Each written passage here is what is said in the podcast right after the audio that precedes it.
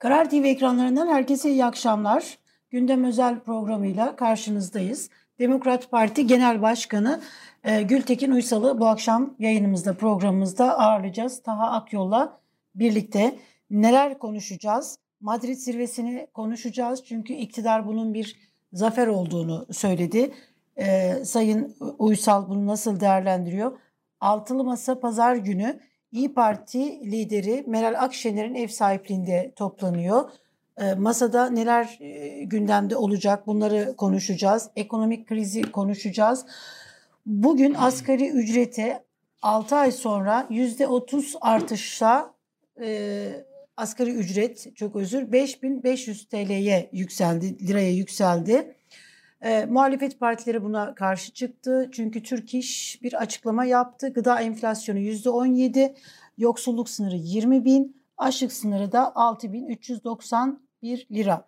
Bunları konuşacağız. Kemal Kılıçdaroğlu'nun, Gültekin Uysal, Kemal Kılıçdaroğlu'nun adaylığına destek vereceğini açıklayan ilk lider oldu.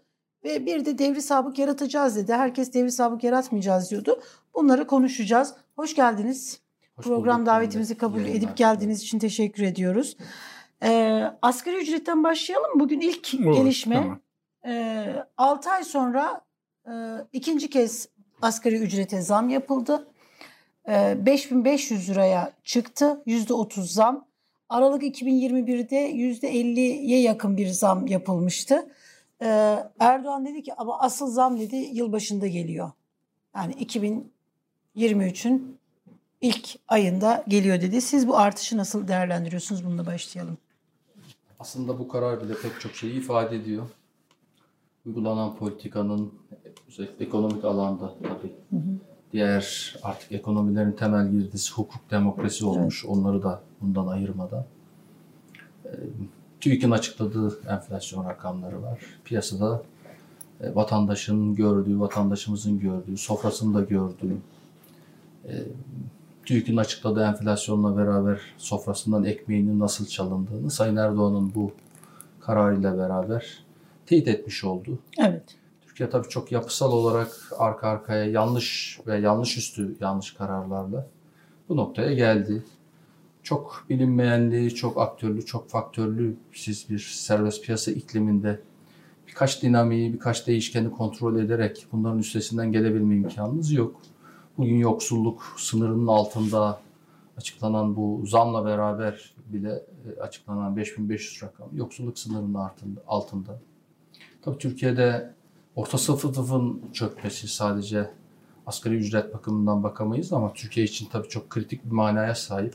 Büyük ekseriyeti çalışanların asgari ücret düzeyinden ücret alıyor. E, gayri safi milli hasıla içerisinde çalışanların, ücretlilerin aldığı pay 4-5 puan gibi çok önemli bir büyüklüğe denk gelecek şekilde e, düştüğünü görüyoruz. Bu açıdan bir e, tabii yaşanan yoksullaşmayı telafi etmek noktasında böyle bir karar almak e, önce telkinle orada bir evet. tereddüt oluştu zannederim. Büyük şirketlerden başlayarak şirketlerin kendisi inisiyatif alarak Evet, TÜSİAD e, asgari ücret artırılsın diye açıklama yaptı. Çoğu evet. zaman e, işverenler e, direnç gösterirdi. Yani işte EPSO başkanından tutalım pek çok iş adamı örgütlerinin Türkiye'de yaşanan çünkü sürdürülemez bir eşiğe gelirse bu e, çalışma ortamı ile ilgili bir enfekte edici, bozucu bir etkiye de sahip olabilir.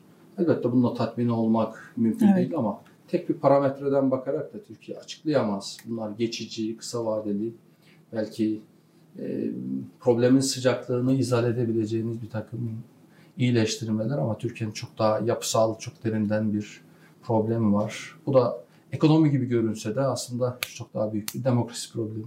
Evet. Ee, Sayın Uysal, asgari ücretin 5500 e, lira olması e, bir ölçüde ve bir sürede olsa rahat nefes aldıracak. Fakat bir de madalyonun öbür tarafı var. 3 e, tane, 5 tane, 15-20 tane işçi çalıştıran kobiler bu asgari ücreti zaten çok zorlanıyorlardı. Bu asgari ücreti ödemekte zorlanacaklar. Büyük sanayiciler, büyük iş adamları, Türkiye'de ekonominin lokomotifi onlar e, diyebilirler ki asgari ücret artsın. Çünkü asgari ücretin artması aynı zamanda ekonomide talebin de artması e, anlamına geliyor. Ama bir de Türkiye'de KOBİ'ler var. Yani e, iktisadi hayatın yüzde sekseni aşağı yukarı KOBİ'ler tarafından yapılıyor. KOBİ'ler bunları nasıl ödeyecek? Bir de öyle problem var. Tabii. Bu işsizliğe de yol açar. bir e, uygulanan politikalar işte Çin modeli diye başladık. E, yani şöyle bir veriyi paylaşsak. Son 40 yılda Çin %41 tasarruf yapmış, %39 sabit sermaye yatırımı yapmış. Yani Çin modeli öyle olunur. evet. E, işte Modeli Boğazından dedik. kesersin yatırım yaparsın. Kore modeli dedik. En azından belirli bir dönem e, birikim yapabilmenizin, sermaye birikimi temerküzü yapabilmenizin, yapısal bir takım dönüşümleri uygulayabilmenizin böyle çok sıkı bir programla yapabilirsiniz. E, tabii deyim yerindeyse Anadolu tabiriyle yani e, Sayın Erdoğan'ın yaptığı yörük sırtından kurban kesmek denir.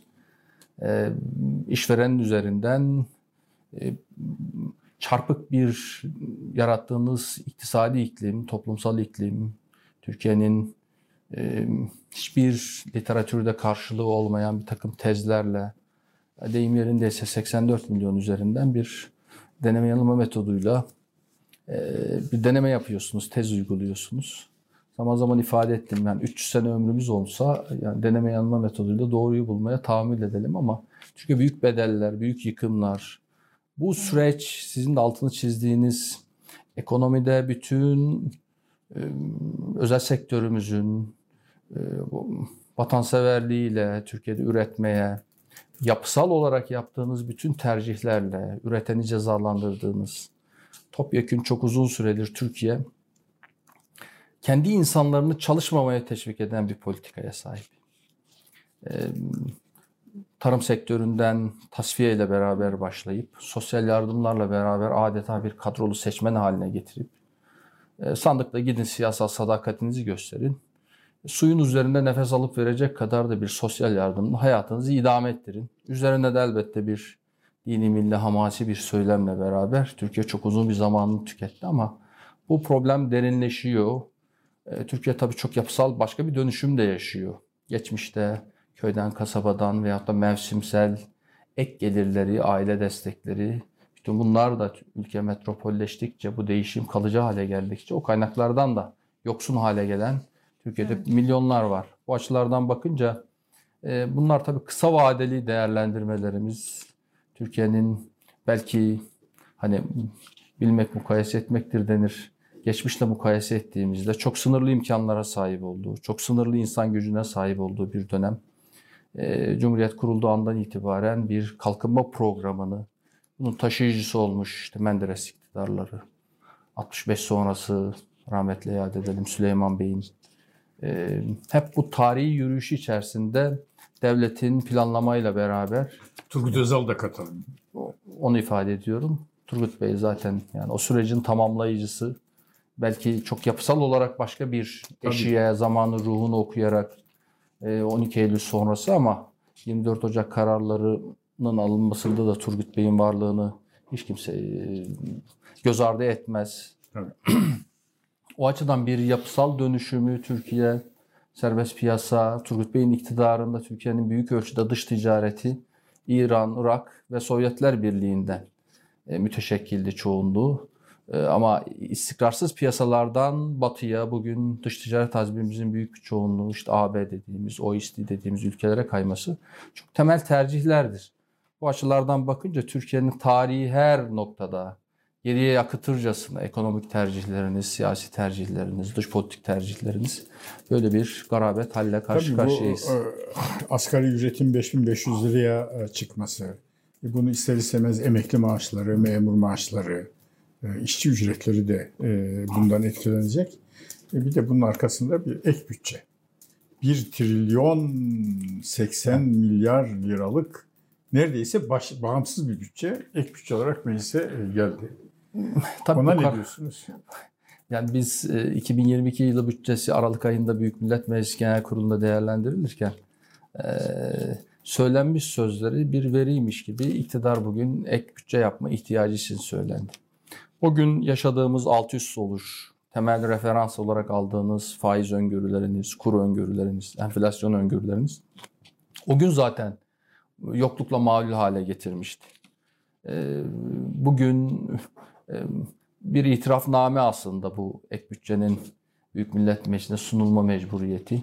Tabi arada işte kur koruma mevduat gibi bir takım e, izale etmek, zamana yara, zaman kazanmak adına bugünden maliyeti geleceğe doğru katmerli bir şekilde yayacağınız politik icatlarla yani ekopolitik e, tercihlerle bunda bir bütçeye yedirmeniz bir meşruiyetini, bir yasal zeminini ona da imkan verdiğini görüyorum.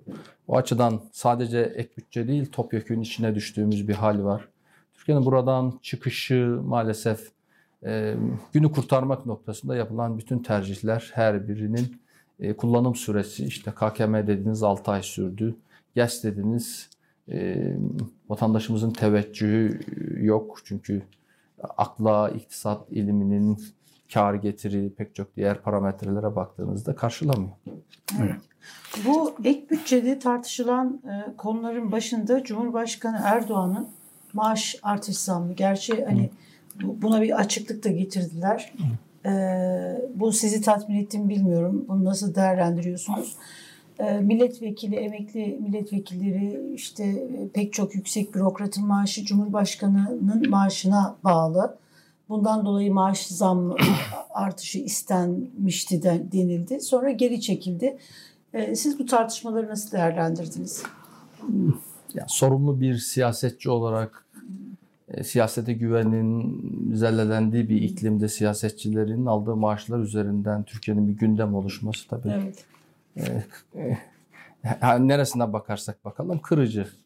E, Tabii Cumhurbaşkanının maaşına referans olarak bağlı pek çok geçmişte görev yapmış işte başbakanlar, cumhurbaşkanları. Evet. Ee, onun için de bir vesileye dönüştürerek iktidar herhalde böyle bir kriz yaratarak muhalefetin de eleştirmesiyle. Evet. Ee, ama bunlar e, bir tartışma konusu olarak Türkiye'de bugün yaşanan bu yoksulluğun e, çok daha derinleştiği, e, açıkça siyaset için zul e, meseleler. E, o açıdan e, e, bir şerefi için yapılan görev olarak addediyoruz en azından bizler içinden beslenerek geldiğimiz gelenek. Şimdi buradan uzun süredir siyaseti azami düzeyde ideal değer birlikteliği yapılacağımız merkezler olmaktan, zeminler olmaktan az- asgari düzeyde makam menfaat birlikteliğine zaten toplumun böyle bir algısı var. Bunu besleyecek bu tür e, konuşmalardan, tartışmalardan mümkün mertebe uzak durmak ama ister istemez siyasetin gündemine geliyor. O pencereden değerlendiriyor. Bu aday meselesine geçelim. Ee, Dış politika biraz daha uzun, Evet. e, daha olur. gündemde e, olan bir konu. E, Açılış sırasında Elif Hanım siz de söylediniz.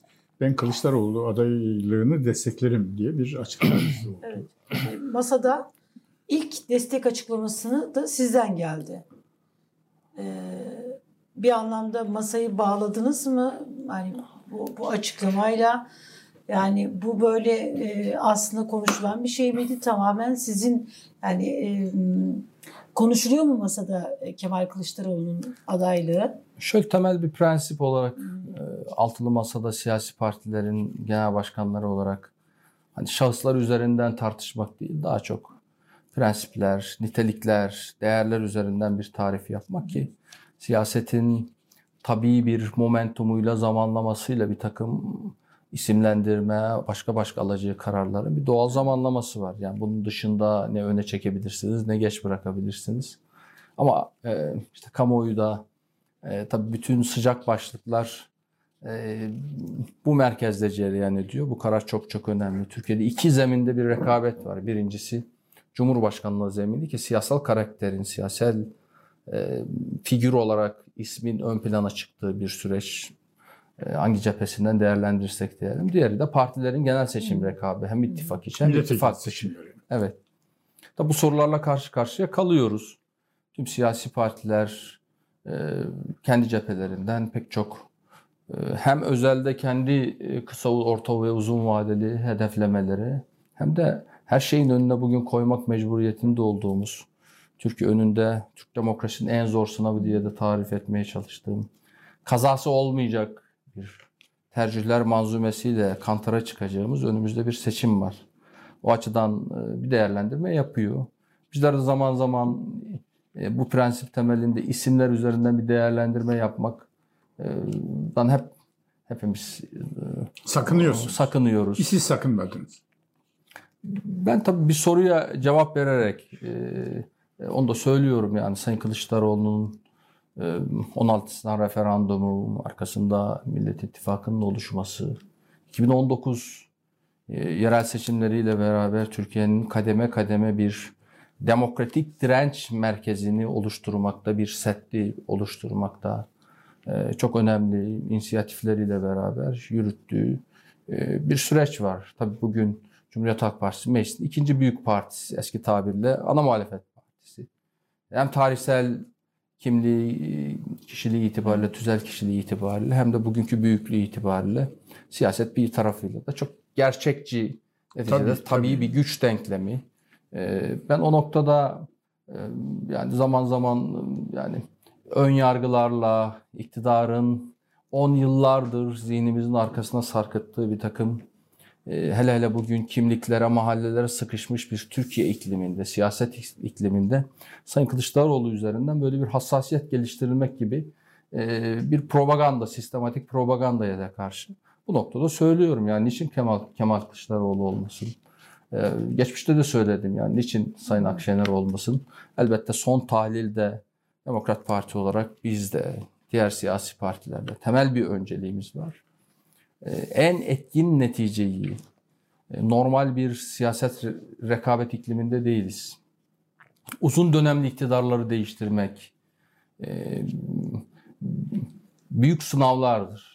Hele hele yaşadığımız travmatik süreçlerin üzerine hukuku, hukukun sınırlarını, demokratik rekabetin meşru sınırlarının silindiği böyle bir iklimde e, Türkiye'nin çok yapısal olarak başka başka savruluşlar yaşayabileceği bir eşikte kişileri, kişisel önceliklerimizi kimsenin koyduğu kanaatinde değilim. O noktada elbette son kararı bu altılı e, işbirliği içerisinde, altılı masa etrafında siyasi partiler, liderler bir değerlendirme yapacak. Ama biz kendi penceremizden böyle bir ön yargıyla bakmadığımızı açık dille çok uzun süredir Nasıl ifade ediyorum. Nasıl bir ön yargıyla bakmadığınızı?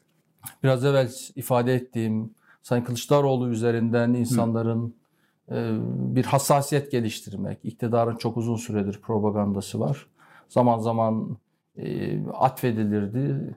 E, zannederim iki yıl önceki bütçede Sayın Kılıçdaroğlu'na muhalefet iktidar sıralarından yapılan bir sözlü sataşmanın üzerine verilen cevapla beraber bugün iktidarın da artık Sayın Kılıçdaroğlu üzerinden kendi adlarına büyük ölçüde e, zihinlerin arkasındaki ön yargıları tahrik ederek netice almak gibi bir stratejisi vardı. İşlemiyor hiçbir cephesinde.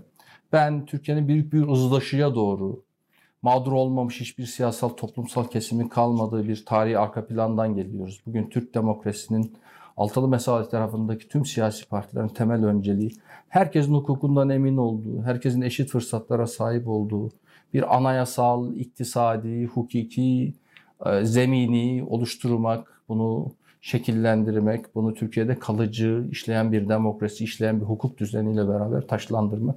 O noktada e, böyle bir öngü yargımız yok Kemal Bey ile ilgili. Bu süreçle ilgili yaptığı katkıları da göz önüne alınca bizim açımızdan e, olumlu bir bakış açımız var.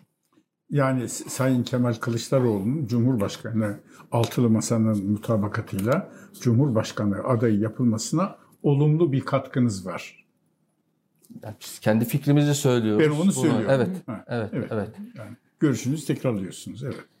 E, bunun e, benim anladığım kadarıyla e, diyorsunuz ki işte 2019, 2018, 2017 bu, bu süreçten itibaren Türkiye'nin demokratikleşme sürecinde vermiş olduğu bir katkı var, büyük bir emek var. Millet İttifakı işte adalet yürüyüşü yani bu yılları şey yaptığım zaman bunları algılıyorum. Lütfen yanlışsa düzeltiniz.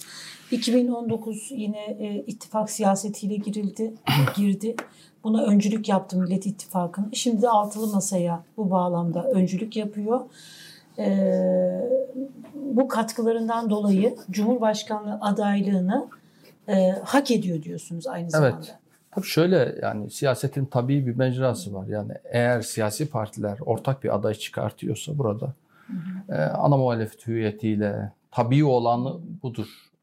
E, elbette Türkiye'nin bugün içinde bulunduğumuz nefes alıp verdiğimiz siyasal koşullarına kayıtsız kalmak, e, iktidarın önümüzdeki süreçte e, operasyonel pek çok hamle Türkiye'de kontrollü bir şekilde sokağa yansısın bir takım işler yedeğimi aldığım kolluk gücü, adli mekanizma ile beraber kriminalize edeyim bu stratejisini zaten çok uzun süredir biliyoruz. Bunları da deniyor. Ama e, bugün geldiğimiz noktada e, şartların tarif ettiği sadece bizim meselemiz bir iktidar değişimi değil. Beraberinde Türkiye'de kişiselleştirilmiş, ve her şeye ülkede hangi düzeyde olursa olsun bir kişinin karar verdiği, e, kurumsal derinliğinizi pek çok cephesinde sıfırladığınız, kendi işleyen mekanizmalarıyla karar verebilen, e, kurumlar manzumesi bir devlet mekanizmasından tekilleşmiş bir noktaya geldi. Bir kurucu akıl, bir kurucu kadro, bir kurucu iradeyle beraber adeta yeniden kuruyormuşçasına bir devlet mekanizmasını tarif edeceğiniz önümüzde bir siyasal süreç var. Elbette bunun ön koşulu ancak seçildiğiniz takdirde bunlar devreye girer. Bu seçim öncesi de seçim sonrası da bütün bu süreçleri pek çok bilinmeyenden, pek çok ölçüden, pek çok parametreden hareket ederek bu isimlendirmeyi yapmak lazım. Elbette burada aday olacak kişiler geçmişte işte 2014 seçimlerinde evet. yine bir ortak aday süreci vardı. Siyasetin dışından bir takım e, isimlerin olabilme imkanını ben şahsen dün de düşünmedim. Bugün de düşünmüyorum. Doğal sürecin... Yani adayın siyasetçi olması lazım. Birincil derecede siyasi sorumluluğu olan, icracı hüviyeti olan, icracı olma iddiası olan e, bir profilden e, e, çünkü e, Sayın Erdoğan e, netice itibariyle kuvvetli bir siyasal aktör. Uzun yıllar iktidarda kalmış bir siyasal aktörü ona alternatif olacak daha kuvvetli bir iradeye, akla, isme, siyasi background'a, PR'a sahip bir e, profil koymak, aday yapmak lazım. Ee, Sayın Uysal, e, Sayın Kılıçdaroğlu hakkında söyledikleriniz bir fotoğraf gibi gerçek. Cumhuriyet Halk Partisi'nin dogmatik katı e, kabuğunun dışını açtı, muhafazakar kesimi açtı. Türban gibi din ve vicdan hürriyetiyle ilgili konularda kendi geleneğinin ötesinde e, açılımlar yaptı. Ve nihayet e, Millet İttifakı hep birlikte sizinle son olarak da altılı masa onda bunun çok büyük katkıları var. Bir de Türkiye'nin yerleşik toplumumuzda, toplumumuzun belirli kesimlerinde ön yargıları var. Siz sağ gelenekten geliyorsunuz. Adnan Menderes'ten günümüze kadar. Kemal Kılıçdaroğlu'nun adaylığını destekleyeceğinizi açıkladığınızda kendi tabanınızdan ve temas halinde bulunduğunuz e, altılı masa tabanından herhangi bir yansıma ne olumlu olumsuz veya karmaşık bir yansıma aldınız mı? Ya, bu bugünün meselesi değil. Tabii biz kategorik olarak iktidarın bir şahsileştirerek pozisyon almış da değiliz. Bizi bağlayan her siyasi parti bağlaması gereken temel umdeleridir, temel değerleridir, temel prensipleridir. Ee, o açıdan iktidara karşı zaman zaman bu işbirliği çerçevesinde uzun yıllardır, on yıllardır sizin de altını çizdiğiniz siyasetimizde bir takım ön yargılar yok mu? Var. Ama ben bugün Türkiye'nin özellikle metropolleşme, iletişimin yoğunluğu, e, sosyalleşerek kazandığımız bu kimlikler alanına hapsedilmiş ve o pencereden bakıp karar mekanizmalarını işleten önemli bir kitle yok mu? Bunu yatsıyamayız. Ama e, ben bugün her geçen saniye, her geçen dakika daha olumlu bir noktaya gittiği kanaatindeyim. Yani ön yargılarımızı aşıyor muyuz? Önemli bir mesafe aldığımız kanaatindeyim. Ben Ama de. bu ön yargıların da sıfırlandığı gibi bir iddia içerisinde değilim. Evet. Siyasetçilerin, liderlerin de meselesi bir süreci de yoğurabilmek. Türkiye'nin e, ifade ettim biraz evvel de yani mağdur olmamış hiçbir siyasal toplumsal kesim yok. Yani bir aydınımızın bir tarifi var. E, e, yani Türkiye'de hiç kimse demokrat değil. Herkes birbirinin calladı. Sadece sırasını bekliyor diye. gücü eline geçiren, iktidar olan, devletin gücüyle, kamu gücüyle, kendi fikrisini, kendisinin dışındaki kitlere dayattığı bir e, fasit daireden, evet. çıkmaz sokaktan Türkiye'nin çıkması, işlemesi. Bunun için de sadece Cumhuriyet tarihi çok partili hayat değil ama işte Tanzimat'tan bu yana e, kademe kademe olgunlaşan, ağır aksak, belki Mehter Marşı gibi yani e, iki ileri bir geri e, yürüyen bir süreç de olsa Türkiye'nin bir tarihi mecrada olgunlaştırdığı süreçleri var. Ben e, coğrafyasında zaten Türkiye'nin pozitif ayrışmasının temel sebebi bu çok tarihsel derinlikte işleyen süreçler. Irak ve Suriye aynasında baksak Türkiye Cumhuriyeti Devleti'nin her bir bireyine sunduğu hukukun, güvenliğin, refahın kıymetini her zamankinden daha fazla anlarız. Peki siz e, şimdi bir altılı masanın açıkladığı bir aday yani Cumhurbaşkanı adayında neler bulunması gerekiyor? Temel özellikler, işte ilkeler açıklandı, maddeler açıklandı. Siz de yani bir Cumhurbaşkanı adayında neler olmalı açıklamıştınız. Bu açıkladığınız kriterlere Kılıçdaroğlu uyuyor mu? Yani isim üzerinden bir tartışma Sayın Kılıçdaroğlu'nun buna ihtiyacı da yok. Yani hani bir e, elbette uyduğu kanaatindeyim. Bunu açık yürekli ifade ediyorum. ismini konuşuyoruz çünkü her geçen gün Kemal Kılıçdaroğlu'nun evet. Cumhurbaşkanı adayı olduğu algısı toplumda da güçleniyor. Kendi Kendisi davranışlarında de, davranışları da her geçen gün bir adaymış yani söylemleri de buna daha çok zemin hazırlıyor. Yani o yüzden biz Kemal Kılıçdaroğlu'nu Evet yaşadığımız evet. biraz evvel bütün e, sorularınız çerçevesinde konuştuğumuz Hı. hakikaten Hı. bir tarihe tanıklık ediyoruz. Türkiye'nin Türk demokrasisinin evet. e, zaman zaman milletlerin, toplumların hayatında buhran dönemleri oluyor maalesef. Belki de biz evet. yarınlarda o geniş veterede baktığımızda içinde bulunduğumuz zaman diliminin Türkiye'nin önündeki sorunsal zaten evet. demokratik rejim içerisinde kavgasız dövüşsüz iktidarları değiştirebilme kabiliyetini tekrar işletebilecek mi, işletemeyecek mi? Bu büyük bir önümüzde. Sayın Erdoğan, Maalesef hala önümüzdeki problem bu. Türk demokrasinin de belki 14 Mayıs'tan bu yana en önemli e, aseti, değeri, bu e, niteliği. E, zaman zaman darbeler, ara dönemler ama çok kısa sürede sivil iradeye geçilmiş Evet. E, bunu da başarabilmiş. O süreçler içerisinde muhtıralara muhatap olmuş. Zaman zaman siyasetçilerimizin lider lider kadrolarımız zafiyetiymiş gibi algılansa da. Evet. Demokrasinin işleyişinin yapısal olarak kapanmaması adına pek çok tavrı işte Sayın Demirel'in rahmetle yad edelim. Ee, yani meclisi kapattırmamak olarak ifade ettiği. Ee, bunlara muhatap olmuş bir süreçten geliyoruz. E, bugün de Türk demokrasisi bu manada bir büyük sınavla karşı karşıyayız. Sayın Erdoğan çok uzun süredir hani demokrasinin en temel tarifi biraz evvel söylediğimiz kavgası, dövüşsüz iktidarın el değiştirmesi. Bu demokratik dönüşümün yapısal olarak önündeki barajı bilinçli bir şekilde yükseltmek adına çok bilinçli tercihleri var. E, bu demokratik rejimin e, bu kabiliyetini evet. engelleyebilmek, kendi iktidarını sürdürmek adına ben bu süreç içerisinde her bir figürün e, toplumsal olgunluğumuza çünkü çok e, yaralarımız var, kabuk bağlamış yaralarımız var. Yani ülkenin tarihi içerisinde biz bu kabuk bağlamış yaraları deşerek değil, yeni bir mutabakat zeminini, e, yeni bir onun da e, tarifi nettir. Yani demokrasi ve hukuktur. Ben zaman zaman ifade etmeye çalışıyorum. Yani milli güvenlik şemsiyemiz demokrasi, hukuk ve laikliktir.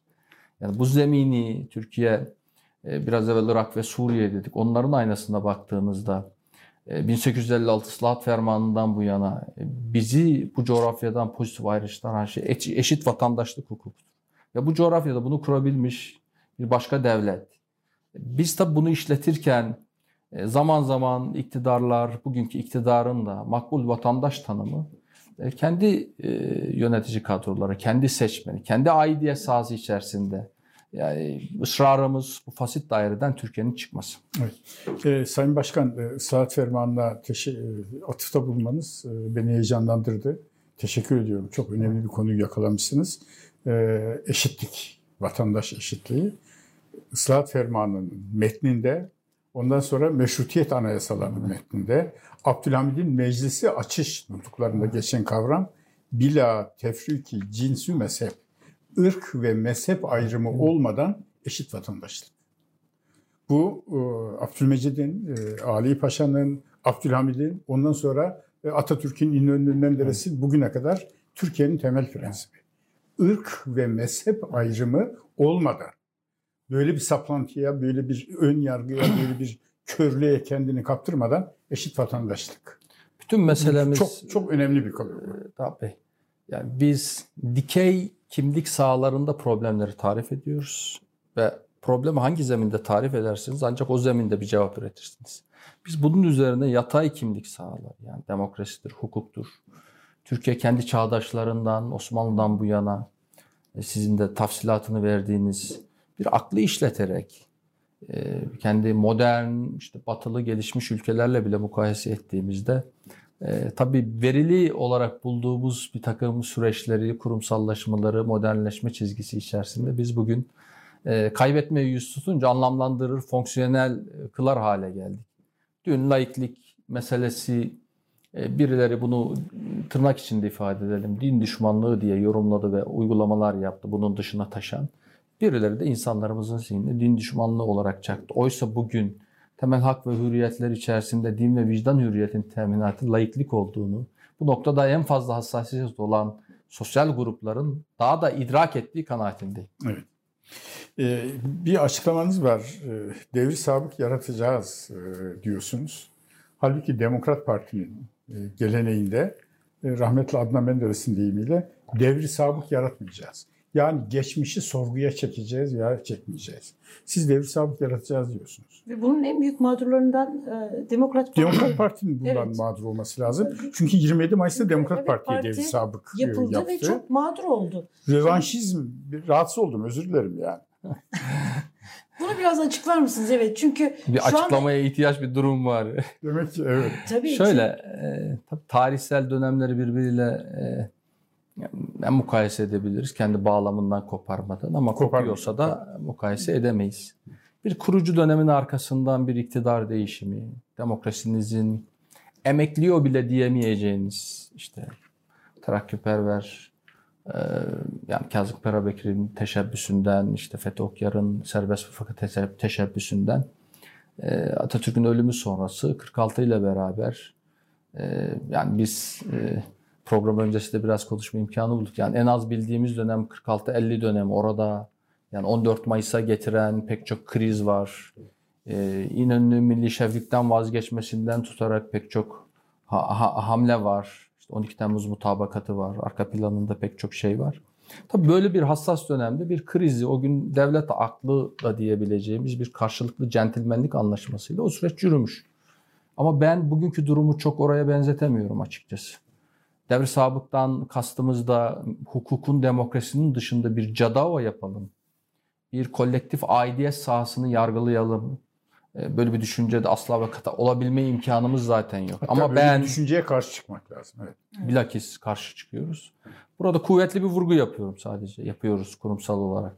Türkiye bugün tabi e, işte bu Çin modeli diye alınan kararlarla ilgili hatırlarsanız Milli Güvenlik Kurulu bir e, toplantı sonrası bildiri yayınladı.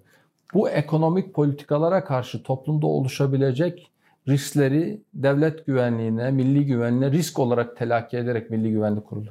Ama bugün e, işte Uluslararası Şeffaflık Derneği'nin araştırmaları var. Yakın zamanda da yayınladılar iktidara destek vermiş kitlelerde bile yolsuzluk algısının iktidarlarla ilgili çok daha katmerlendiği, arttığı, derinleştiği, kurumsal hale geldiği, sistematik hale geldiği algısı e, çok kuvvetli. Türkiye çok uzun süredir kamu kaynaklarının adeta tırnak içinde ifade edeyim, kravatlı bir soygunla yağmalandığı, bir serbest rekabet ikliminin içerisinde olmadığımız, hem öncelik sıralamaları itibariyle hem de sadece dününü tüketmekle kalmayıp yarını da ipotek altına alacak bir takım kamu özel işbirliği anlaşmaları da başta olmak üzere bir tercihlerle karşı karşıyayız. Yani sokakta vatandaşımızın çok kuvvetli, yapanların yanına kar kalmaması adına e, sadece münferit e, bir e, kriminalize olmuş tipolojiler üzerinden değil ama böyle bir dönemin bugün açık yürekli ifade ediyorum. Adalet ve Kalkınma Partisi bir parti olma hüviyetini çok uzun süredir terk etmiş durumda. Önce bir kişinin fan club'ı haline gelmiş. Sonrasında da yerel ilçesinden iline, genel merkezine uzanan sistematik hali içerisinde kamu kaynaklarının sistematik bir şekilde nasıl yağmalarız bir ihale komisyonuna dönüşmüş bir görüntü var. Bunu hiç kimse yatsıyamaz. Bunu ifade ediyorum. Başta bu süreçler olmak üzere hukukun dışına çıkmış, yani geçmişte de ifade ettim. Yani sistematik olarak 10 yıldır Demokrat Parti olarak biz bu iktidarın siyasal, e, laşmış hukukunun aldığı kararları e, hukuksuzluklarına muhatabız bireysel olarak. Elbette bunların hesabını sormak mecburiyetindeyiz. E, vurgumuzun temeli budur. Onun dışında bir Yani anlam yolsuzlukla Ama- mücadele olarak mı anlayalım? anlamanın kolektif bir aidiyet sahası inşa ederek, kolektif bir suç inşa ederek bir kitleye husumetimizi yoksa biraz evvel konuştuğumuz bu husumet sarmalı içerisinde Türkiye'yi çıkartamayız. Biz bunun ötesinde yapanların yanına kar kalmasın. Bu süreç içerisinde suç işlemiş insanların dışında bu söylemimizden bir kimsenin endişe duymasına gerek olduğu kanaatinde değilim. Bu biraz tabii yani e, yapanın yanına kar kalmasın. Ee, bu, bu başka daha anlaşılabilir bir söylem ama e, devri sabık yaratacağız dediğiniz zaman bu iktidar özellikle hani dindar muhafazakar kesimde de bir endişe var. Bürokrasinin içerisinde hani devri sabık yaratacağız dediği zaman daha e, benim açıkçası zihnim öyle işlemiyor. Yani bir devirle ilgili Türkiye'nin muhasebe yapması, bunun hesabını sorması, hele hele böyle pek çok travmatik hadisenin olduğu kriminalize edilmiş ve bu kriminalize süreçler, münferit süreçler değil. Yukarıdan aşağı işleyen bir sistematik akıl var burada. Yani bunu ifade ediyorum. Bunun da Türkiye e, hesaplaşmalı, hesabını sormalı. Bunun da elbette sınırı hukuk ve demokrasidir. Zaman zaman şöyle sözler söylenir. İşte bunu hukuk yapar. Bunu hukuk tek başına yapabilme imkanı yok. Yani bunu siyasallaşmış hukuk olarak demiyorum. Ama Büyük Millet Meclisi'nde siyasal olarak bu süreçlerin e, karar alıcıları ile ilgili bir sorgulama yapamadığınız takdirde, parlamento devreye girmediği takdirde bunu yapabilmeniz, bir irade koymadan bunu yapabilmenizin imkanı yok. Burada tekrar tekrar altını çizmek isterim ki yani böyle bir e, kolektif destek veren insanlar, bu sürecin içinde olan insanlar, iktidarlardan bağımsız yani kanunsuz emir diye bir hukuki tarifimiz var. Yani bu noktada bürokratlar bilerek bir yanlışın altına imza atıyorsa elbette birileri de bunun hesabını sormak istiyorsa muhalefetin ki ben toplumda çok kuvvetli bu manada bir talebin olduğu kanaatindeyim ve buna karşılık olarak böyle bir ifadeyle söylüyorum ama her cephe, e, siyasal cephe kendine göre bir anlam yüklüyor. En azından benim çerçevem bu. Pazar günü Altılı Masa e, tekrar bu kez Meral Akşener'in ev sahipliğinde toplanacak. Toplantı saatiniz değişti sanırım. Gündüz Evet 14'e alındı. 14'e alındı. Sebep der diye sormak isterim. Toplantılar çok uzun e, sürdüğü için hem gece yarısına kalıyor hem toplumsal iletişiminde daha etkin bir şekilde sağlıklı bilgilendirebilmek adına gündüz vaktine çekildi. E, doğru bir karar olduğu kanaatindeyim. Şimdi Deniz Zeyrek yazdı. Deniz Zeyrek e, bir e, iyi bir gazeteci, iyi bir Ankara gazetecisi. E, dolayısıyla o yazdığı zaman ben ciddiye alırım. E, dedi ki masanın gündeminde e, aday e, eşkalinin belirlenmesi e, işte hani ge- gelecek gündemde bu olacak.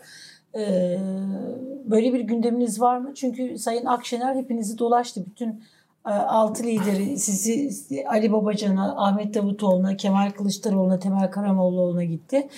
E, Böyle bir şey de var. Yani toplantı öncesinde e, ev sahipliği yapacak olan lider gidiyor ve gündem masada ne konuşulsun? E, Konuşuldu mu böyle bir şey? Kararlaştırılmış, tarif edilmiş böyle bir gündemimiz yok ama yani çok açık yürekli söyleyeyim. Bu tür meseleler böyle tarif edilmiş bir gündemde de o sıcak eşiğe gelmeden eğer konuşacaksınız zaten konuşulmaz. Ee, yani o noktada çok temel bir prensip bir e, siyasi parti genel başkanları olarak Sayın Kılıçdaroğlu da Sayın Babacan da e, diğer genel başkanlar da zaman zaman ifade ettiler.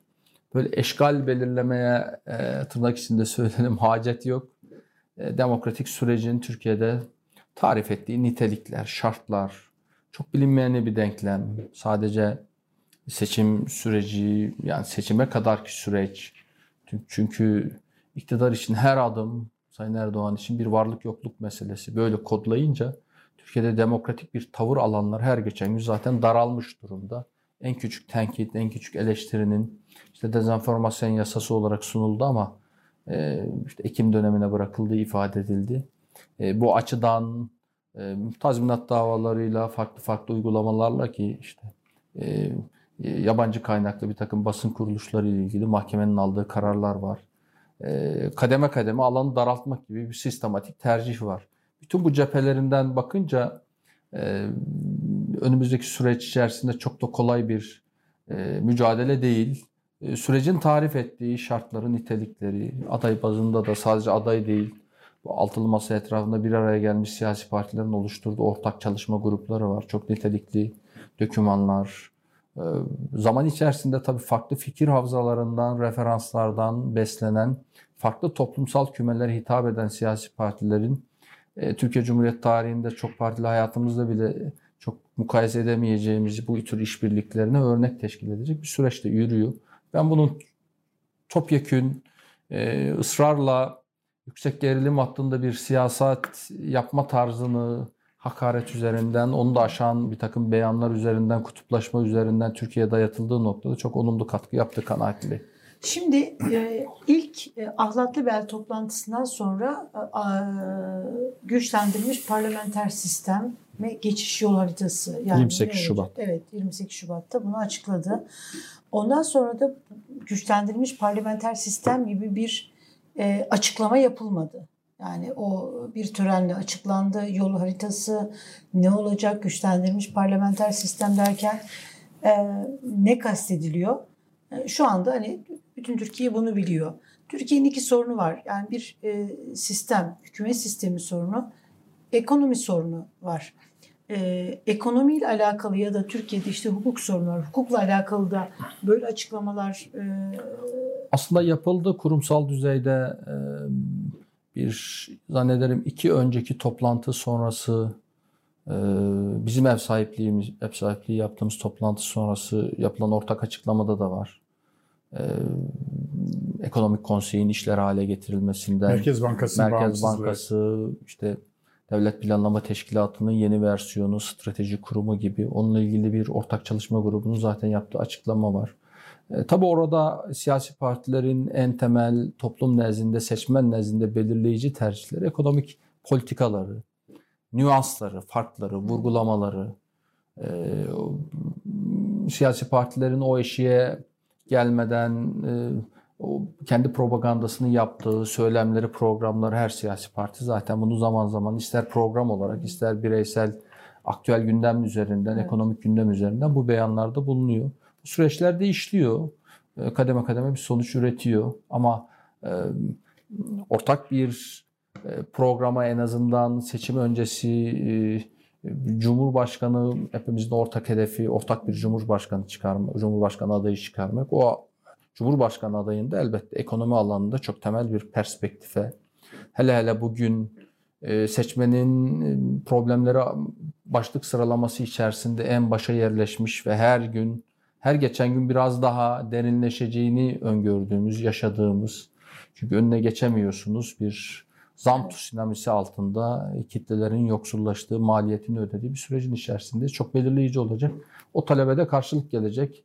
Bir anda siyasi partiler kendi önceliklerini ama ortak noktada da evet. onlar paylaşılır. Evet. E, pazar günkü e, toplantının e, resmen açıklanmış gündemi geçiş süreci diyorsunuz. Bunu niye güçlendirilmiş parlamenter sistem kadar, kurumsal reform kadar önemli sayıyorsunuz? Geçiş süreciyle neyi kastediyorsunuz? E, tespit ettiğiniz en azından partinizin altılı masa henüz e, pazar günü akşam açıklayacak bunu. Sizin partinizin tespit ettiği geçiş süreci neyi kapsıyor? E, temel prensipleri neler? Tabii tabii bir yandan e, biraz evvel işaret ettim. Tek hedefimiz iktidar değişimi değil. Türkiye sistemik bir değişimi taahhüt ediyoruz. 28 Şubat'ta açıklanan güçlendirilmiş parlamenter modeliyle. Öteki 28 Şubat değil belki 28. Elbette. Onun üzerinden de bir e, polemik yaratılmaya çalıştı. Çok suni yani. E, E, tabii tarihimizde o kadar Ahlaklı çok bir e, işte, zafer anlarımız var, pek çok yıkım anlarımız var, pek çok acı günlerimiz var, acı hatıralarımız. e, Yani her yaptığınız toplantı bir güne denk geliyor. O açıdan anlamlandırmaya çalışılıyor. E, Böyle bir süreci bir kriz yönetimi, bir süreç yönetimi, e, bir yanda önünüzde bulacağınız dış politikadan ekonomiye çok önemli başlıklar var ama öbür tarafta da bugün yapısal olarak ülkenin anayasasına, yerleşik kamu düzenine, yerleşik kurum kültürüne bir yıkım mühendisliği içerisinde davranan, dönüştüren, yıktığının yerine bir şey koyamamış, işte bugün eğitim başlığında bile baksak bunu görebiliriz. Her bakanla beraber değişen, her anne babanın, her e, e, büyük babanın, büyük annenin kendi evlatları, kendi gelecekleri ki bugün herhalde Siz de bir için baba olarak bunu yaşıyorsunuz. yaşıyoruz. bir ülke için herhalde şundan daha büyük bir felaket olmaz. E, kendi yetişmiş insan gücünün kendi doğduğu topraklarda hayal kuramadığı bir Türkiye'den daha acı bir şey olamaz. E, netice itibariyle ülkelere fark yaratacak, fark yaratacak en önemli insan gücü. Dünya rekabetinde de artık sadece hani tarih milletlerin yarışı deriz. O yarış içerisinde devletler, milletler değil, bireyler olarak da artık bu yarışa katılmış durumdayız. Burada da bu rekabetin gerektirdiği niteliklere, donanıma sahip insanlarla ancak bu süreci yürütebilirsiniz. E, bugün Boğaziçi Üniversitesi'ne savaş açmış bir siyasi akıl bunu yapabilmesi mümkün değil. Türkiye'de ilk bine girmiş, sıralamaya girmiş, kendi başarılı evlatlarına karşı bir e, siyasal mücadeleye dönüştürerek bu sürecin içerisinden çıkamazsınız. Yılanın başı ki. ezilmeli diye söz Ama kullanıldı biliyorsunuz. Temel olarak tabii devleti ele geçirmek, kurumları ele geçirmek yani tırnak içinde ifade edelim. Bu mantıkla işleyince iş bu noktaya geliyor. Oysa Türkiye'de farklı fikirlere sahip ki üniversite etik ve ahlakı üreteceğiniz merkezdir. Anadolu'daki üniversitelere baktığınızda tabii mutlaka sizler de gözlemliyorsunuzdur. Ee, çok derin bir çöküş var. Yüksekokul mekanizmasının işlemediği, yani ilçelere düşük profilli işte kasaba siyasetinin de dayattığı açılmış pek çok yüksekokulun bugün e, anne babalara da oraları tercih etmiş evlatlarımıza da vereceği hiçbir şey yok. Büyük bir üzüntü. Topyekün Türkiye'nin bu sistemi değiştirmek gibi bir önceliği var. Bütün bu süreçlerden bakınca aslında sorduğunuz sorunun özüne gelelim. Bir süreç yönetimi, o açıdan bir perspektifi her siyasi parti kendi açısından biz bu sürecin böyle çok kısa vadeli değil, büyük ölçüde bu değişimle beraber sonuç ürettiği, mümkünse e, hani hukukun bile temel e, referansıdır. Yani hangi usullerle kararlar alınmışsa, Cumhurbaşkanlığına yüklenmiş, Cumhurbaşkanlığı hükümet sistemi denilen bu sisteme yüklenmiş e, hukuksal imkanlardan azami düzeyde yararlanarak bu süreci etkin bir şekilde tamamlayıp milletin iradesiyle Büyük Millet Meclisi'nde veyahut da referandumda bu süreci tamamlamak. Ee, bu eko, ekonomiyle alakalı ben e, biz altılı masaya geçtik tabi şeyi sormak istiyorum. E, aklımda kalmasın. E, şimdi enflasyon yüzde 80'e doğru gidiyor. Yani 69 e, şey, 70 enflasyon oranı yüzde 70 e, gıda enflasyonu yüzde 117'nin üzerinde artık hani ekonomi dikiş tutmuyor. Ee, böyle bir dönemde iktidar vatandaştan sürekli tasarruf yapmasını istiyor. Şükretmesini, haline işte bulduğuna şükretmesini istiyor. Ee, Meral Akşener grup toplantısında dedi ki bir kere de siz tasarruf yapsanız dedi. Siz bu değerlendirmeye katılıyor musunuz? Beştepe'nin, iktidarın, iktidar siyasetçilerinin, yetkililerinin e, tasarruf yapması konusunda e, ne düşünüyorsunuz? Yani kesinlikle tabii bir e, ekonomik politikayı tercih ediyorsanız, işte devlette tasarruf diyorsunuz, Cumhurbaşkanlığını istisna tutuyorsunuz. E, millete dua edin diyorsunuz. Şükredin. Şükredin diyorsunuz. E, söylediğiniz sözü kendiniz e, icra etmediğiniz müddetçe millette bir karşılığın olabilme imkanı yok. Tabii çok kanıksandığı için iktidarın keyfi, öncelik sıralamasından yoksun. E, tabii devlet e, güçlü olmayı şan şatafat üzerinden tarif ederseniz e, bu noktaya gelirsiniz. Bir devletin güçlü olması, bireylerinin hukuktan emin olduğu, refahından, yarınından emin olduğu pek çok ölçüsünü sayabiliriz. Yani ancak öyle işleyen bir hukukla, işleyen bir demokrasi sizin en büyük gücünüzdür. E, bugünkü iktidarın maalesef daha çok e, kademe kademe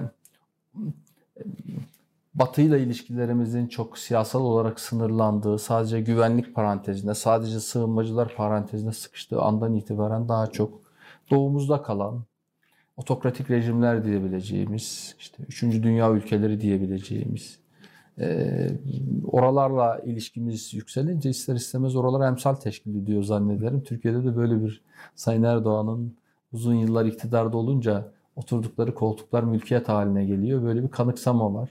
E, Sayın Akşener'in ifadesine katılıyorum. Eğer bir politika ortaya koyuyorsanız önce kendiniz fedakarlığı yapacaksınız. Siyasette kendi adıma da ölçümdür. Kendi yapmadığım hiçbir fedakarlığı hiçbir arkadaşımızdan istemedik. Bunun bir meşruiyeti olmaz o zaman. Ülkelerin yöneticilerinin bu noktada e, hani e, Nurettin Topçu'nun zannederim bir büyük adam tarifi var. Hayatıyla eserini birleştiren adam büyük adamdır diyor. Yani dilinizden dökülenlerle kendiniz amel etmediğiniz zaman toplumda onun bir karşılığı olmaz. Güven de vermez, kredibilitesi de olmaz. Siz peki e, şuralarda tasarruf yapılmalı diye e, gördüğünüz ya da Ben çok daha makro bir düzeyden ifade edeyim. Yani Türkiye çok uzun süredir bir öncelik sıralaması yanlış. Kaynaklarını çok kötü yönetiyor. E, denetim yapamadığı için.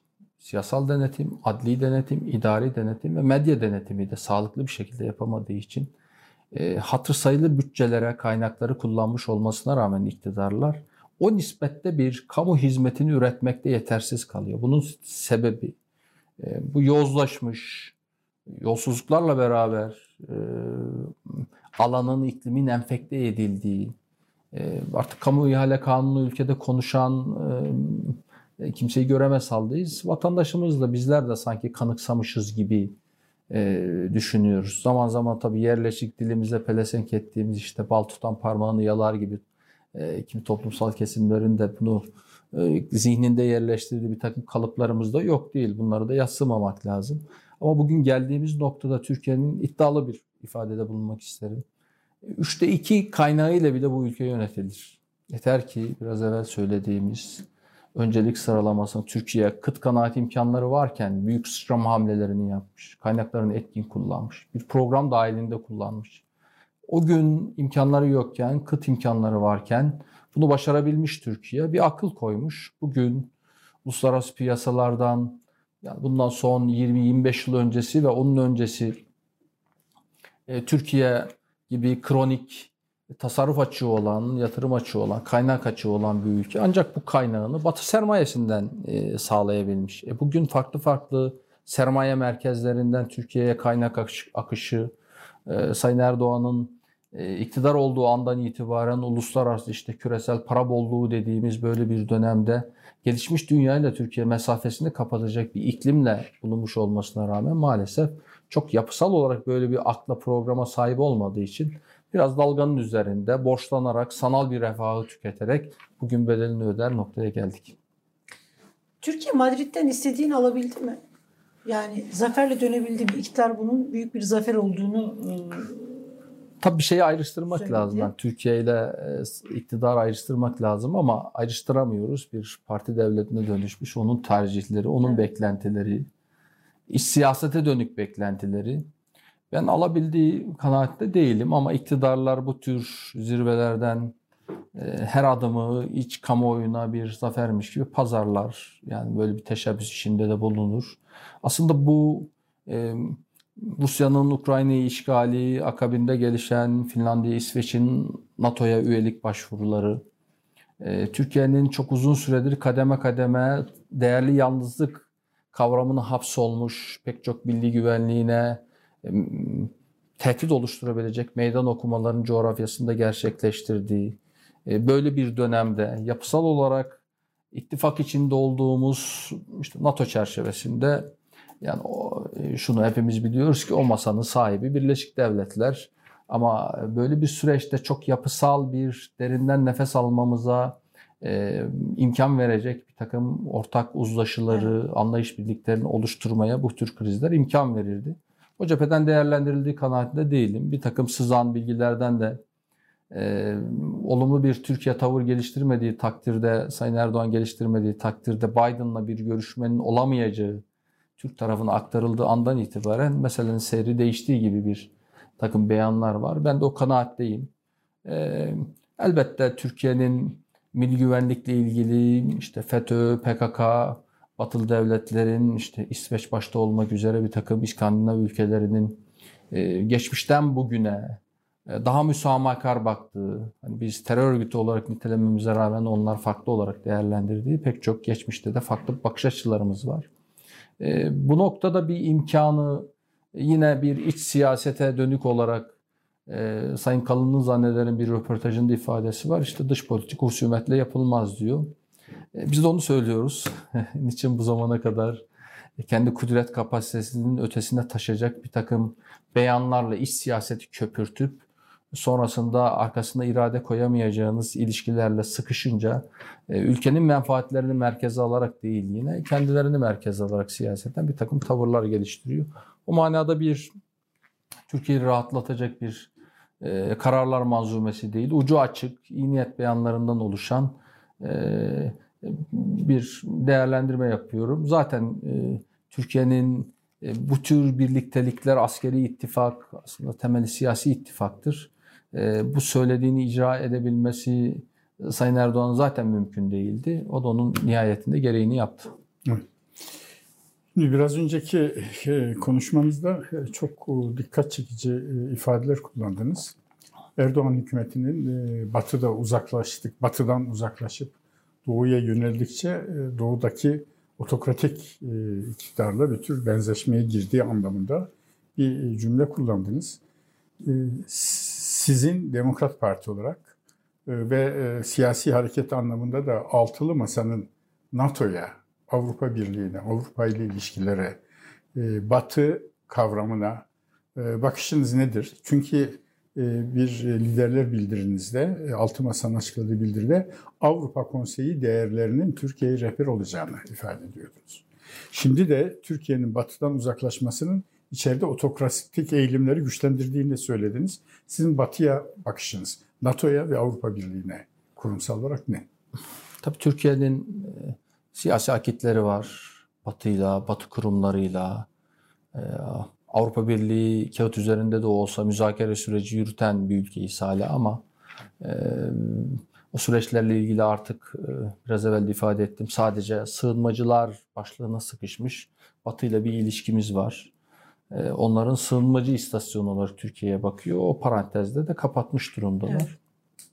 Batı'nın da burada, Batılı organizasyonların da Türkiye'ye karşı e, olumsuz tavırları bence Türkiye'nin böyle bir Sayın Erdoğan içe kapatarak kendi siyasal hedeflerine gitme niyetine bir nevi destekte oldular. Ama bizim açımızdan baktığımızda biz Türkiye'nin biraz evvel e, Sayın rahmetli Özal'ın döneminde dış ticaret hacminin büyük çoğunluğu Sovyetler Birliği, İran ve Irak'tan müteşekkilken bu istikrarsız piyasalardan daha istikrarlı piyasalara rekabet gücümüzü rekabetçi diyebileceğimiz ülkelere doğru kaydırmasından başlayarak siyasal olarak 70 yıldır içinde bulunduğumuz akitlerimiz var, paylaştığımız değerler var. Kurtuluş Harbi'ni batılı güçlere karşı vermiş olmamıza rağmen e, oralarla işbirliğini çünkü refahın üretildiği yer, yerler burası. Türkiye'nin tabii bir doğuyla batı arasında zaman zaman şu tartışma da yapılır. E, Türkiye doğunun mu batısı, batının mı doğusu? E, ama Türkiye'nin bu noktadaki temel tercihi belli. Demokrat Parti olarak da bizim geçmişten bugüne zaman zaman Türk siyasetinde e, bir hurafe safsataya dönmüş. Yani Kore Savaşı'ndan, Türkiye'nin NATO'ya girişinden, e, pek çok uluslararası birliğe üyeliğinden e, siyasette zaman zaman marjinal bir takım hususlar bunlara anlam yükler ama e, e, Sayın Bahçeli'nin Madrid zirvesi sonrası bir büyük kazanım olarak yaptığı açıklamaya aklımdan hemen şu geldi. Ya hani NATO'dan ayrılmıyor muydunuz? Tırnak içerisinde sorusunu evet, sormak o, geldi. O, öyle bir ifade de var. Ee, Gerekirse NATO'dan e, ayrılırız falan. Zaman zaman Sayın Erdoğan'dan işte idam meselesinde ortaya koymuş. Bunlar Avrupa Konseyi, Avrupa Birliği süreçleri, ortak paylaştığımız pek çok e, derinden işleyen, kamuoyunun bile fark etmediği yani Venedik kriterlerinden tutalım. Yani Türkiye e, sadece ülke olarak değil, sizin işletmeleriniz bu kriterleri karşılayarak oralarla ticaret yapıyor. Şimdi yeşil ekonomi diyorsunuz, pek çok akreditasyona ihtiyacınız var. O açıdan temel bakış açımız elbette Türkiye'nin güvenliğidir. Zaman zaman işte Türkiye'nin Rus uçağını düşürdüğünden itibaren NATO'da dahil olmak üzere Türkiye'nin bu manada bir riskle karşı karşıya kaldığında ne derece Türkiye'yi savunur diye de endişeler yaşamadık değil ama bütün bu e, gerçeklere rağmen Türkiye'nin tercih ettiği bir sistematik değerler manzumesi var. Buraya bağlılığını sürdürmek durumunda. Bahçeli'nin biraz önce hani şey, NATO'dan ayrılmak değil, Bahçeli şu anda Devlet Bahçeli NATO'dan gerekirse ayrılalım teklifini sundu ya da çağrısında bulundu. Şimdi bir yandan böyle bir çağrı var, bir yandan NATO zirvesinden çıkan neticeyi Evet. başarı olarak e, o da bu söylemin ne kadar e, konjektürel, Türk siyasetinde zaman zaman bu tür beyanlar olur. Beyanları yapanlar da e, ne söylediklerini zaman zaman unutur.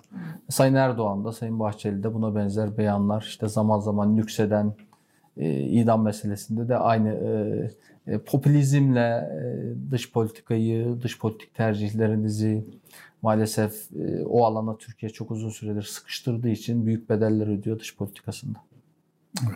Ve biraz önce Demokrat Parti geleneğinden ve Türkiye'nin e, Batı e, ittifakına yönelişinden bahsettiniz. E, e, İkinci Dünya e, Savaşı öncesinde Türkiye'nin e, İngiltere ve Fransa ile Batı blokuyla ittifak yapmasının öncüsü Atatürk. E, İngiliz e, diplomat Sir Percy Loren ile yaptığı anlaşma ömrü vefa etmediği için 39'da İsmet Paşa imza attı. 1948 Avrupa Konseyi'nin kurucu üyesi Türkiye imza İsmet İnönü. 1953 Türkiye NATO üyesi imza Adnan Menderes Celal Bayar.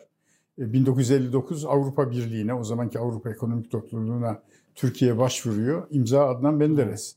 Türkiye bireysel başvuru hakkını e, tanıyor. İmza Turgut Özal. En sonda e, 2001 e, reformları e, imza Bülent Ecevit. Yani Türkiye'nin sağ solu bu ba- e, Batı kurumlarına dahil olmada sağ solu yok. Ama son zamanlarda dediğiniz gibi e, bu buradan uzaklaşmanın, otokrasiyi güçlendirmesi ve ekonomiyi tahrip etmesinin ortaya çıkardığı sonuçları yaşıyoruz. E, Bu Batı ittifakı konusundaki bu sözleriniz hakikaten insana e, Evet. ferahlık veriyor. erken seçim beklentiniz var mı? Ee, Yani son artık bir hafta yavaş yavaş böyle gündemden düşmeye başlıyor. Çünkü e, iktidarın da yani, erken seçim yapmaya niyeti yok gibi. Sanki böyle muhalefet partilerine baktığımız zaman da aslında hiç kimse erken seçim istemiyor gibi bir hava da e, var. Yani çok- herkes seçim zamanında olsun.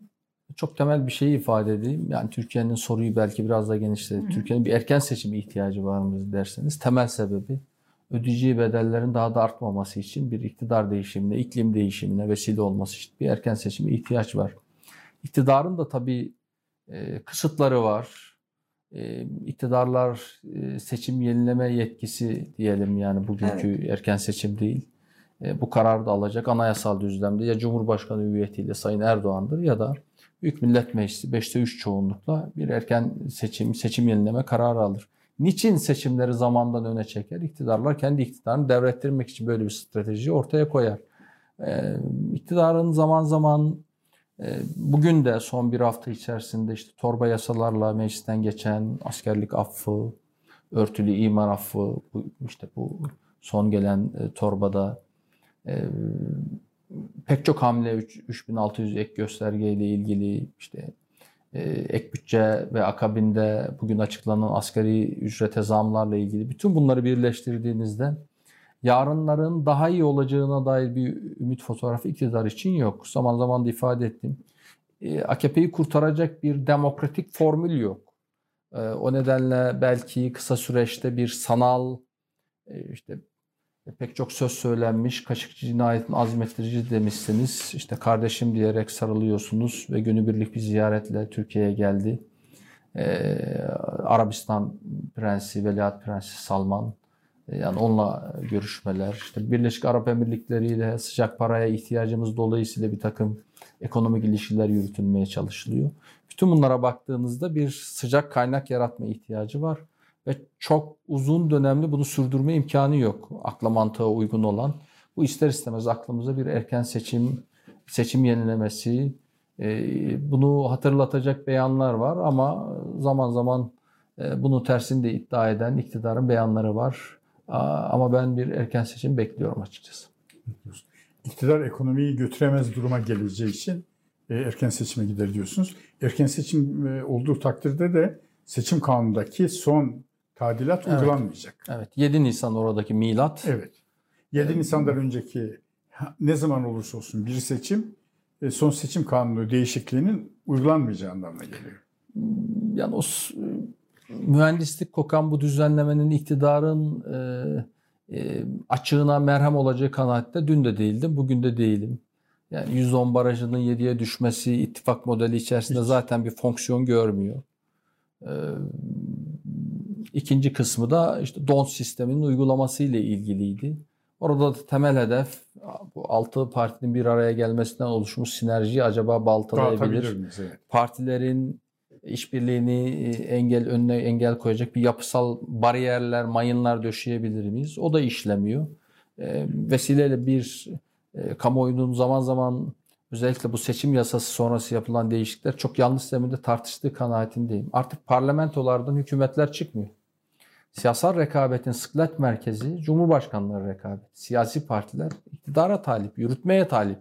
O nedenle elbette sistemik bir değişim taahhüdü olan siyasal partiler olarak Büyük Millet Meclisi'nde nitelikli bir temsiliyeti, çoğunluğu oluşturmak için o alandaki azami temsiliyeti oluşturacak işbirliği de çok çok önemli. Ama birinci öncelik Cumhurbaşkanlığı seçimidir, Cumhurbaşkanlığı rekabetidir e, iktidar medyası onun karşısında işte muhalif medya diyelim zaman zaman yapılan tartışmalar biraz o zeminden başka bir zemine kayıyor.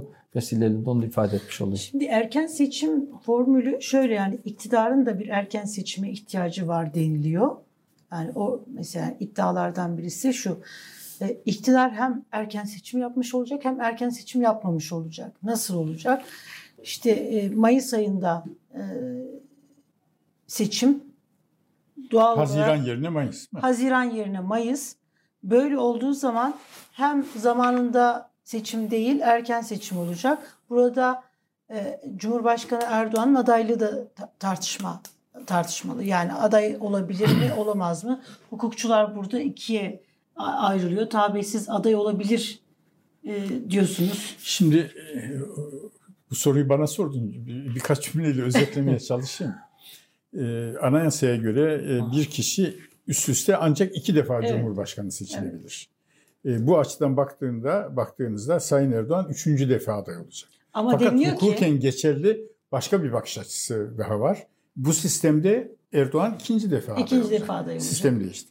Hukuken bunun ikisi de tartışılabilir.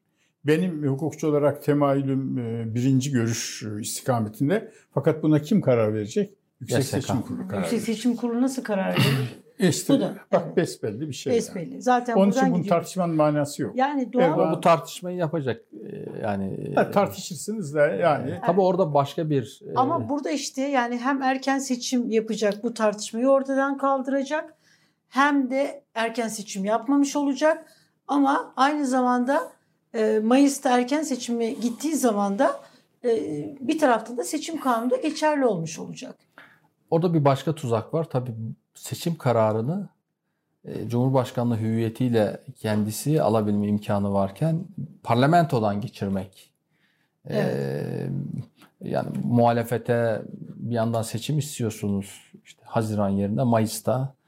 Ee, orada bir aycık bir şey yani. Evet yani Mayıs anlamsız. Tabi orada hac mevsimi, işte iki bayram arası, sınav sezonu yani pek çok e, ölçüyle işte yaz tatilinin başlamış olması, seçmenlerin yer değiştirmesi bütün bunlar tabii değerli takvimleme yaparken göz ardı etmemek lazım. Evet. evet. Şimdi e, Sayın Uysal biraz önce kaynak meselesinden bahsettiniz. İşte Çin e, vatandaşının gırtlağını sıkıyor. Yüzde kırkıyla yatırım yapıyor. Sıktığının yüzde kırkıyla. Doğru. Türkiye'nin kronik e, dış kaynak ihtiyacı var dediniz. Şu anda Türkiye dış kaynak ihtiyacını yüzde on bire kadar yükselmiş olan dolar faiziyle borçlanarak e, sağlıyor. E, Sayın e, Bakan Nebati, Hazine ve Maliye Bakanı Sayın Nurettin Nebati 4 ay önce Londra'ya gitti ve orada e, yatırımcılarla, e, uluslararası yatırımcılarla bir konuşma yaparak onları Türkiye'ye yatırım yapmaya davet etti. Çok güzel. Ama bırakın onların gelmesini bu 4 ay zarfında evet. Türkiye'den 10 milyar dolar yatırım evet. dışarı gitmiş. Türkiye'nin bugünkü sıkıntılarının en büyük sebebi dışarıdan kaynak getirememesi. Siz nasıl getireceksiniz? Türkiye'nin 50 e, milyar dolar, 60 milyar dolar bir dış kaynağa ihtiyacının olduğunu ekonomistler söylüyorlar. Bunu siz nasıl bulacaksınız? Tabii. E, Turgut Özal bulmuştu bunu. Siz nasıl bulacaksınız? Bunu sadece Turgut Özal diye söylemeyelim. 2001 e, reformlarında rahmetli Ecevit ve Allah selamet versin Kemal Derviş de bulmuştu. Türkiye'nin bu kronik açığından açığı malum ama bugün içinde düştüğümüz hal daha vahim. Bırakınız doğrudan yabancı sermayeyi, bırakınız sıcak para akımını. Ya, ya. Türkiye'nin yerleşik vatandaşları. Ya tabii, tabii. Yani biraz evvel gençlerimizle ilgili, yetişmiş insan gücümüzle ilgili söyledik. Onunla beraber Türkiye'de belirli ölçeğin üzerindeki sermayesi de maalesef. Hukuki öngörülebilirlik, bürokratik öngörülebilirlik. Hani demokrasi ve hukukun başladığı yeri mülkiyet hakkı, mülkiyet teminatı diye koyarız istinat noktasını. E bunun sorgulandığı bir olağanüstü hal dönemi içerisinden geliyoruz. Ve keyfi uygulamalarla beraber. Evet. Yani bu Cumhurbaşkanlığı hükümet sisteminden önce bakanlıkların icracı yetkisini bir genelgeyle işte bir 15 Temmuz sonrası güvenlik gerekçesiyle Başbakanlıkta Ekonomik Sosyal İşler Başkanlığı'na alındı. Bir keyfi uygulama var. Yani bir takım yetkiler, bir takım devirler, bir takım imtiyazlar, bir takım izinler maalesef bir ahbap çavuş düzeni içerisinde. E, Türkiye tipik üçüncü dünya ülkesine dönüştü. Yani ben yıllar evvel e, Türkmenistan'a gitmiştim Orta Asya'da. Yani oralarda ticaret yapabilmenizin yolu yani devlet mekanizması içerisinde birileriyle öyle bir ilişkiye girmeniz. E, Türkiye'de de e, maalesef iş bu noktaya geldi. E, yani Sayın Erdoğan'la ilgili çok klasik bir kabul var. Yani iş yapmak için girdiğinizde ortak sayısı artarak çıkarsınız diyerek. E böyle bir hal içerisinde uluslararası sermaye Türkiye'ye gelmesinin mümkünatı var mı? Bırakın onu yerleşik sermayeniz ki bugün ben Türk özel sektörünün, yerleşik vatandaşlarımızın e, ekonomimizin neredeyse %30'lara varan işte e, Sayın Bakanların ifadesi işte e, gayri resmi bir ekonomi, kayıt dışı bir ekonomi. E, bunu tetikleyecek e, işte rıza zaraf meselesiyle beraber Türkiye uluslararası alanda ee, bir takım kirli para aklama merkezlerinin devlet eliyle Türkiye merkezi haline getirildiği gibi bir ithamla karşı karşıya. Aldığınız tedbirler, uygulamalar, bütün bunlara baktığımızda böyle bir Türkiye'de problem var. Ben iklim değiştiği takdirde hem yerleşik vatandaşlarımızın hem Siyasi uluslararası piyasalardan şimdi siz CDS priminiz 800 lira bulmuşsa ifade ettiğiniz e, oranlarla ancak bulursunuz. Katmerli bir şekilde bulursunuz. O bile çekingen bir şekilde o kaynaklar bu büyük bedeli almış olmasına rağmen bile 2 milyar Türkiye dolar, ile ilgili 2 milyar dolar için Türkiye %11 e, dolar faiziyle 2 milyar e, dolar alabildi. O açıdan bu sürdürülemez bir politika. Ben Türkiye'nin çıpalarının, siyasi çıpalarının, iktisadi çıpalarının, bulunduğu coğrafyanın emrettiği e, şartların ee, ülkeyi bugün Türkiye'sini içe kapatabilme imkanınız yok. Yani yok. çok hoş bir mümkün değil. E, ben 16 Nisan referandum dolayısıyla Anadolu'da programlar yapıyoruz. Denizli'de kamu seni ziyaret etmiştik. Orada bir öğretmen vatandaşımızın söylediği söz çok belirleyicidir benim için. Akıllı telefonu gösterdi. Elinde bu akıllı telefonu olan insanlar bu referandumda evet vermez demişti. Mukayese edebilen, alternatifini bilen, alternatif imkanlarını bilen insanlar Türkiye içe kapatamazsınız. Kapatırsanız büyük bedeller olur. Bu sistemi sürdürmeye çalışırsanız da Türkiye'de hem insan kaynağı olarak hem maddi sermaye olarak yurt dışında büyük bir akış yaşanır. Maalesef oluyor. Çok teşekkürler. Çok teşekkür ediyoruz. Ben çok teşekkür ederim. Sağ olun. İyi ki, Ee, e, keyifli bir geldiniz. sohbet oldu. Sizlerle beraber olmak. O açıdan. Pazar günkü bildirinizle nasıl bir geçiş süreci açıklayacaksınız onu bir gazeteci olarak merak ediyoruz. İnşallah. İnşallah. Sağ olun, teşekkürler. Evet, e, programımızın sonuna geldik. E, Demokrat Parti Genel Başkanı Sayın e, Gültekin Uysal'ı ağırladık bu akşam gündem özel yayınında. Taha Akyol'la birlikte sorularımızı sorduk. Keyifli bir programdı. Umarım sizler için de öyle olmuştur. Görüşünceye kadar kendinize iyi bakınız.